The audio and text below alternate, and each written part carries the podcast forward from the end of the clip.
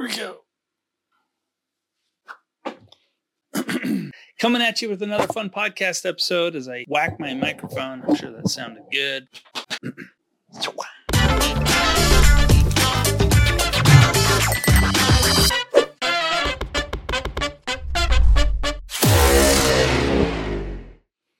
Hey, what's up, everybody? Isaac here with Civil Engineering Academy, and uh, I'm excited to be with you again on another awesome podcast episode. Today's going to be a little bit different. Um, today, I wanted to dive into a little bit about my Kenya trip. Uh, I say a little bit, but maybe this might be a long episode. I spent two weeks in Kenya. Uh, we did a humanitarian trip there through Choice Humanitarian, which is an awesome organization and highly recommend that you check them out. If you ever have a desire to go check out uh, a third world country or another country and you really want to experience something on the ground with people, um, that you would never see as a tourist, definitely check out Choice Humanitarian. They definitely take care of you, and uh, it was a really good experience. So, anyway, in today's podcast episode, I'm going to detail my journey to Kenya, what we did, why I did it, uh, how it all started, and uh, really talk about those details. Uh, everything that I saw, I looked through through the lens of being a parent to four kids that I have, and I also saw things as a civil engineer, how they're building things, uh, seeing things through that lens as well, which was also pretty neat to do.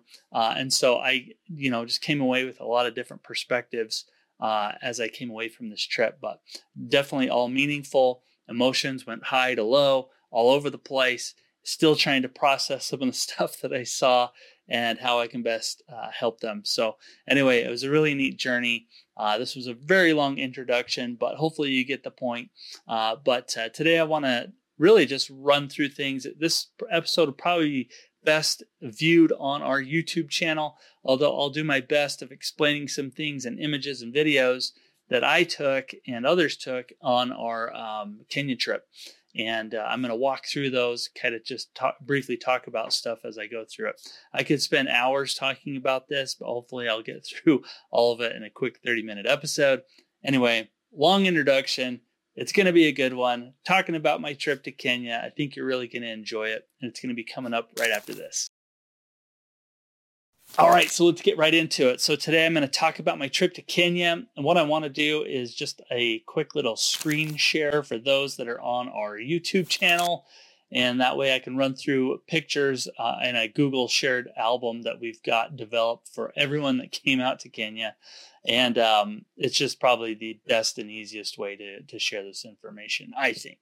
So um, as i talk about it i'll try to describe things in detail for those listening to an audio version of this but it should be a good time. So anyway uh, my trip started out m- months ago and um, found out from a lady in our neighborhood that she's a director of a group called choice humanitarian and at the time, I knew nothing about them.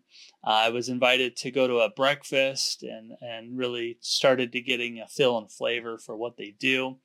Uh, but my wife is the one that actually volunteered me. At the time, they needed about 12 volunteers and they only had eight. And so my wife was like, hey, Isaac will go. And I was like, really? Uh, you're gonna be okay with four kids at home for a while. but she stuck to it and I ended up going and it was a really neat experience. So anyway, I, I, was glad I went. We ended up with 24 people that ended up attending this. So really uh, expanded. And I think most people were a little hesitant at the time because of COVID. Uh, but as things lifted, so did we. So we lifted off. Anyway, we started our journey jumping on the long airplane rides, finally made it to um, Kenya. Um, we, Choice Humanitarian sets you up in very nice hotels. Uh, you know, nice views, nice hotels that you're staying at, and um, you're doing this. So the way Choice works is they have an in uh, in country team that's there, and they uh, have done months of preparation to get this set up. And so the Kenyan team figures out where to stay, where we're going, the village that we're attending, which is the most needed, uh, usually the most needed place. And then Choice also likes to tack on some adventure or tri- uh, something you can tack on if you want to at the end of your humanitarian trip. In this case, I did. I figured, hey, I'm never going to come back. Well, maybe never. I don't know. But I probably won't be making it back to Africa anytime soon. So I decided to do that. And for this particular trip, they did a four day safari in Africa, which was awesome. So, anyway, we stayed at a uh, hotel the first night. We ended up making our way down to uh, maybe I'll bring up a nice little map here map.google. Let's go look at Google Maps. And I can't do this. We'll edit that out.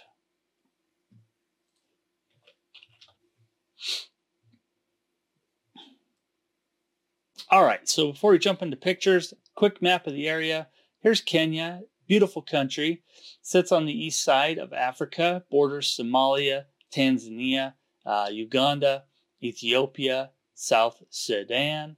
But we flew into Nairobi, and you take a one hour flight from Nairobi all the way down to Mombasa. And it's where Mombasa where my travel started. Um, we stayed in Mombasa for about uh, a day, and then the very next day we drove up to Samburu to a village just outside of Samburu called Kanjaoka. Let's see if I can find it. Kanjaoka Primary School. Boom. Kanjaoka. So Kanjaoka is just a little bit outside of Samburu. Um, and uh, that's where we stayed. That was the village that we were at. It's a it's a primary school that they have there. It's a village that they have there, and uh, that's that's really where the adventure begins. After we stayed there, just high level, uh, we came back to Mombasa, and then for the Africa trip at the tail end, we went from Mombasa all the way up to three different parks. One was called Tsavo East, right here. Then the next day we did Tsavo West, and the last day we did Amboseli, which is where is Amboseli? Oh, right here, Amboseli National Park. Uh, awesome place, and uh, right at the foothills of Mount Kilimanjaro. So we actually didn't get to see that because it was always cloud cover, but it loomed ominous over our heads. So that real quickly is the map of what we did. Now let's get into some pictures. When we were in Mombasa, we got to do a quick little tour. Uh, one of the places had these bats that were just massive, and um, they'd be all up in the trees during the daytime. So, you know, that was fun to see. Huge bats. I mean, look at these things. They're big, big bats. Anyway, uh, I went out there with a neighbor. His name is Bob, and we had a good time. Uh, went to the markets there. Everyone tried to sell us stuff. And then we got a tour of a place called Fort Jesus, uh, mix of Portuguese and uh, Arab and uh, British influence all throughout this fort, uh, overlooking the ocean. And so we got to tour that. It was really interesting to to check that out. After we did the whole Mombasa thing, came back every night. Um, every night uh, we would get together and we would uh, have a recap of the day. Choice does it. We do a little recap of the day, and then the ne- very next day, uh, we would do whatever's on the agenda. So we kind of planned the days, and the in-house team uh, did a great job of doing that. We were all jet lagged, which was just part of the fun, and uh, jet lag definitely when we came back home. So uh, hotels are nice. Anyway, we made our way finally to the village where we were staying. Uh, they had an opening celebration that included lots of music. Uh, each kid that when we got off this bus had our name tag and uh, it would escort us to the right location. It was just an awesome thing. Lots of music. I'm sure I can find some in here. Uh, let's see. Yeah, here we go. Here's some music going on. I'll try to throw in some video of this stuff so you can really hear it. But they had an awesome celebration. This, this opening celebration ceremony lasted, I want to say, almost three hours. And they also had one of closing celebration. It was similar in time. So lots of dancing, lots of fun. Um, and um, the choice team uh, included a guy named Bevington. Uh, there was uh, a bunch of others, and uh, they did a great job of instructing, holding classes. They had a chief that was there that guaranteed our safety. Um, you know, runs through these are federal employees, and they guaranteed our safety there. Wanted to really express their appreciation that we were there to help. And Choice does a great job of aligning the community with those that come and the work that's performed is really done together. They don't have us just come in and say, "Hey, here we are, let's go at it." Uh, they really work together as a team so that you're both doing work. Uh, and uh, that's really how it ran. So lots of introductions, flag ceremony. Uh, they always open with a prayer, very religious, which is uh, fun to see. Um, in Mombasa, we were told, I think it was about 60% Muslim uh, as it's along the coast and 40% uh, Christian. And as you go outside of Mombasa, it's probably more Christian. Um, and um, so a very religious country. And so, anyway, you can see in these pictures in opening ceremonies, there's uh, kids in school uniforms, there's community leaders, and they're doing a lot of introductions uh, to, for everyone that showed up. The introductions could go long. But the main director in Kenya for Choice, his name is Oreyu, and he helps to run that. And uh, these directors with Choice are well educated, and they're educated in the United States, and then uh, feel the need to, to go and help. So they go and help their country. So um, anyway, the kids were awesome.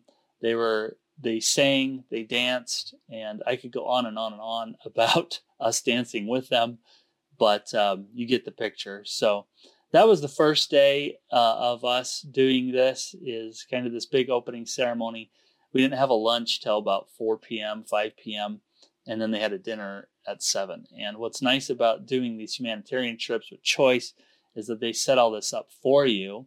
And uh, if I can get down to it, after the opening ceremonies, they set up a nice camp site for you. So, uh, set up cots, camp, toilets, showers. We even had hot showers. They boil water and uh, do that for us.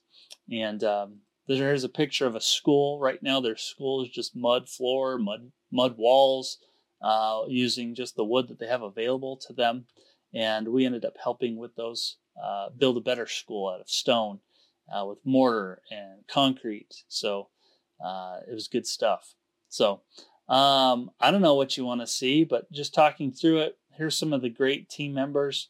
Uh, this guy's name's Baggio, and this is Lawrence. They're both they were choice uh, volunteers. They weren't even paid by choice, but it was an opportunity for them to come and help, and they, they do a fantastic job of being there. Just some of the boys hanging out, watching us play soccer. Uh, they, these guys were happy no matter what we did with them. At first, the kids were a little shy around us, and then as we uh, they warmed up to us over the week, which was really fun because we could sing songs with them, we could read books with them, uh, practice our Swahili with them. So Jumbo, Jumbo is hello. Uh, I just took pictures of our, our campsite, all kinds of good stuff, but the kids were definitely a highlight. Um, the first day that we were out there in terms of service and projects, uh, we helped to build a fence. Uh, every thorn and bush that's out there is ready to kill you. It's all in self defense mode. And so you would chop these with a machete Let's see if I can find some pictures. Yeah, here's some. So you'd go out there and chop some bushes with a machete, and then we would just stack them up all around the perimeter. And this school in particular had some problems, I think, with animals. So this will keep the animals out of their school. So, you know, we have a problem just getting to school. These guys got problems with animals uh, that could really hurt them and harm them as they, as they attend school. So uh, we built a perimeter with machetes and these bushes stacked up all around. And that was basically my first day uh, in in the village. And you could run around and do different tasks as well. They weren't. This wasn't the only thing that they were doing, um, but it was fun to do. What I was really impressed by is that these women would come out and chop and use machetes and stuff, and they've got a baby strapped to their back. Some of them are breastfeeding. I, and here I was with my arm getting tired in two seconds because uh, uh, I haven't used a machete for a while. So uh, anyway, you get the picture, but um, it was it was uh, hard work. Lots of termite hills. They call them the pyramids of the savannah because they're they're large for the size of the termite. But uh, school is very important. Kids arrived at school. I want to say at like seven or eight in the morning, uh, they'd walk from quite a ways away to get to school. And school is a very high priority if you can get your kids to school. They have school uniforms. There were families that couldn't afford school, uh, uniforms, and sometimes they just wouldn't send their kids to school, which was unfortunate. Uh, school uniform was probably like five or six U.S. dollars, so definitely a need there to get kids to school still. Um, I'm just going to roll through some of these pictures that I've got here. Uh, I got to know the kids really well. I really enjoyed that. So, in terms of our campsite, um, Choice sets up an entire campsite for us where we could be American, but when we're outside of that, we had to follow their customs. Uh, women had to wear kangas, which is kind of a skirt that you wear around, and uh, men could go shirtless. So if you if you wanted to go shirtless, you could definitely do that. Uh, I didn't see many, but you could. You could do that. Uh, the next day, we started gathering materials in a flatbed or a bed truck uh, that we ran out to a quarry that they had. It was maybe 30 minutes away. We got stuck a few times in the mud uh, trying to get ourselves out of there. And uh, the quarry, they would just hand dig this stuff uh, with a chisel. And we were we were lifting two different kinds of rocks. Some were just kind of little boulders that you would put in and that those were used for the walls. And then another time we'd go out and get more material, and it was more of the flat rock that we'd use for flooring, and that's what they uh, would use. So this rock apparently is everywhere, and uh, we just loaded that up, got a ton of material going. Helped a little bit with framing, although I was probably out getting material. I didn't help with that very much. Uh, you can see in some of these pictures and videos that I'm showing that uh, how they hand uh, get the, their flat rock for the flooring chiseled out and the rocks that we moved uh, over and over again. Lots of kids. It was fun to interact with them. Women helped with a lot of schooling and the kids that were there.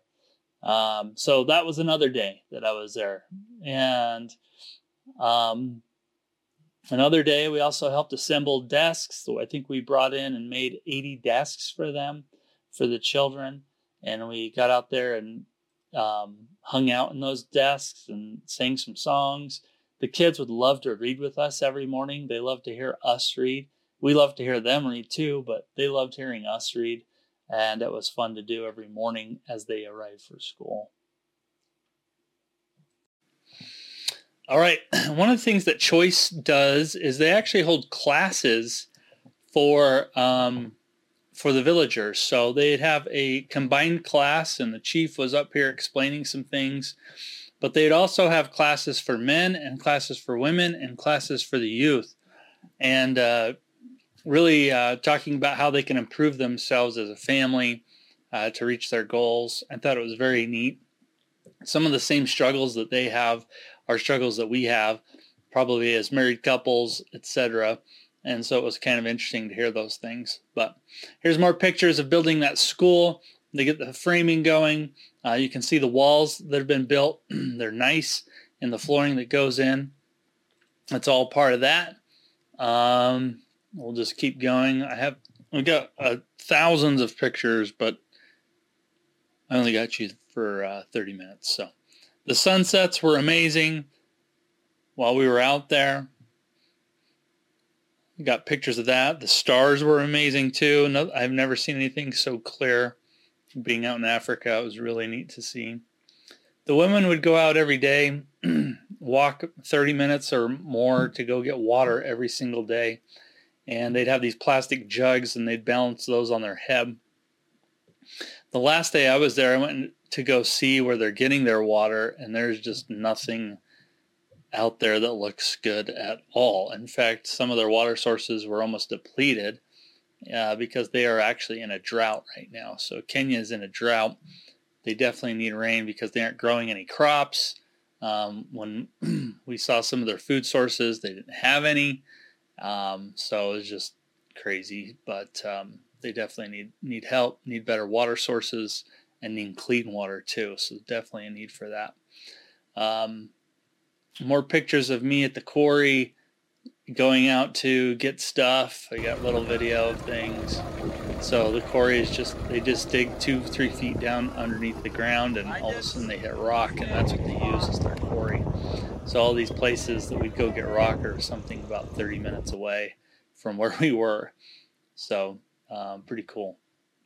Um, I don't know So as we as I kept going, each day you'd do different service projects and have opportunities to interact with the kids. Uh, tons of opportunities to play soccer. Uh, they were so happy when we would play with them, whether it was a soccer ball or a football or even play volleyball. We had a volleyball that we set up as well, um, which they, they really enjoyed. Uh, another day we went out and got sand. We got a couple um, trucks full of sand. They just go up to a road, start shoveling, fill it all up, and they use the sand to help make mortar as well as make the concrete. And they help to make some of that. Uh, there was a woman that would be there hand mixing all this stuff and she'd be doing it all day and I would jump in and come and help. I'd get tired in about 10 minutes and she'd be doing it all day long. So I was impressed with how hard they work uh, to, to get stuff done. So um, anyway, those were some of the things we did. They did a, a soccer uh, tournament. They played soccer. They actually brought in two different villages to come and have like a little soccer tournament and we were able to watch that. It's kind of a big deal. So that was fun to watch. Um, just had fun. So one of the experiences that you have as you go out there is not only do you get to know the the team of of choice people that are in the country and hear their stories because many of them also came from the from similar villages and through education and whatnot have, have been able to uh, get out of that. Uh, they still consider obviously it's home, but um, you know they can provide a better life for their family. But the other thing you get to know is the people that came out with you, and you get to know their stories. And like I said, every day we would sit down and have kind of a um, a, a, recap of the day, what emotions that anybody was feeling as they were helping people, or experiences that they had they wanted to talk about, and then just recap what was going to happen the very next day. Um, it, it went by so quickly. It was it was crazy. But anyway, that was kind of how things were run. Um, so yeah, it was really fun. Cool picture me, huh? There you go. Cool me. Definitely was growing a beard out there. Um, got to know this kid here. His name's Chato, and uh, he spoke English really well. And so he was fun to talk to. And then as you talk to the kids, they would teach you Swahili. So it was really fun to hear that and the kids would love for us to read their little school books and read stories to them, help them with their education a little bit. So we did that virtually every morning. And then eventually we were singing songs with them and they'd just warm up to us. It was really fun to be around. It actually made it really hard to leave them too at the end of the week that we were there because you get you used to seeing them, you get you know, it's just fun to be around them. One of the days we got to shadow a family and so we split up in groups, and four of us, I went with this family uh, that we had to drive out to because it was a little bit of a distance away. And while we were there, uh, the man was so proud. This is the guy I was with right here in this video I'm going to show real quick. But he was, it was his family. He had a neighbor that had came by. His name is Musa. I really like him. He was always well dressed and he was so proud of his home and his village his, his setup that he had here and he was telling us all about it he wanted us to take pictures he wanted us to take video he wanted us to share it with others and so that's what we did and i just shot a lot of that. So um, he would take us around. Uh, what's interesting to me is that families here still pay a dowry. So if you're going to get married you you know the father of uh, the girl would have to or uh, of the guy, sorry, would have to pay so many cows and so many goats um, for to, for marriage, and some of the men sometimes I would you know not to be harsh, but sometimes that was like out of necessity. Let's say one of those parties really needed the animals, and so sometimes people were married not because of affection, but because they of need. And so some of these men would have a second wife somewhere and so sometimes you'd ask, how many kids do you have? And this particular guy had 21 children. And like, I think 10 of them had passed away. But, eh, you know, still quite a few kids. And, um, and that was, I wouldn't say that was abnormal. But real needs here with the children, real health care needs, um, definitely that I saw when I was shadowing. They would show us how they cook their food and they show us their food storage which wasn't anything. But they grow corn here, and um, or maize, and they were showing us how they make it. Um, what they're doing now is they're actually going to purchase cornmeal and then they just cook that up and they eat it. And really it just feeds their stomach like feeds their fills their stomach. It provides really no nutritional value um, in reality because it's just low on vitamin a but they don't grow anything else. And so part of the classes that we taught is uh, we had a doctor with us and she taught nutrition uh, for her profession, and so she would teach them you need to grow a variety of vegetables, uh, even fruits, and protein to get in your diet to help build muscle. And so she was teaching them that. And some people had very small gardens, but they could definitely do better with bigger gardens to get a variety of vitamins because they definitely need them. You can see that some of the children would just be playing with a rock or something sitting in the sand. Initially, I thought, wow, these kids are really well behaved because my kids are always bouncing off the walls. But the reality is, is that they're just malnutrition. They don't have a lot of energy, I think, and so they just sit there and they play with a rock or a, or a stick or something, you know, and and that's what they do. Um, so real needs for nutrition and health care here. But when we were, you know, they would show us how they make their food, how they grind the corn, they would show us how they cut trees and how they cut branches to make rope because what they do mainly for money is they make charcoal. They'll go and chop down some trees and then they'll burn that wood into charcoal and sell it in bags and it's about five US dollars a bag. And that's how they're going to buy uh, you know, go to a store like we do and go and buy cornmeal, which is just a small bag of cornmeal. And most families, I think, only ate about one meal a day. So uh, it was rough to see. So uh, yeah, we'd sit around. They'd have us do the tree chopping. I got to experience that. Uh, Musa was showing me how to do that. This guy. Baguio is sh- giving it a shot. He's with the Kenyan Choice team. I jumped in, started chopping some trees down too at the tail end of this. And then this is the wood that they would use. It's a little bit bigger wood, but we'd use that wood to make the charcoal. I was also filming that they really love to braid women's hair. So if you have longer hair, they loved braiding that hair. I got a picture of that that I'm going to show here. But anytime any woman had longer hair, they, they were always wanting to braid it, which was always fun to watch. I have pictures and video of how they make the charcoal. They build these pits and they put all the wood in the middle. It takes about five to seven days to make the charcoal, so it's not an easy process. They were showing us how they sharpen their blades and all this stuff. Um, but yeah, real real needs for food there and clean water and medical care in this village. They just didn't have it. So anyway, I've got plenty of pictures of that. So that was one day of shadowing. Another day, um, there's a quick picture of the soccer tournament between two villages. And these guys would be out there playing in bare feet, and some people had shoes on. But man, some of the thorns that were out there, I was like, man, good for you guys because there's no way I'm going barefoot out there. But they played their hearts out. It was really fun to watch. Um, uh, the last day that we're there, and I don't want to just be here all day talking about my experience, but I just want to highlight that there are real needs here, and you know, outside the world. There's also real needs just close to you. I'm sure. Um, I got a picture here. Most most of the kids that had to go get water would just roll these barrels of water instead of putting them on their heads. So we've got a picture of them just kicking those buckets down. Kids with needs. Yep. So here's a. I'm also showing a picture here of kids that would be sitting down, like I described before, uh, which was hard to see once you knew that it's just because mainly they don't have the food to to really or the energy to do anything. So. Um, yeah, water sources.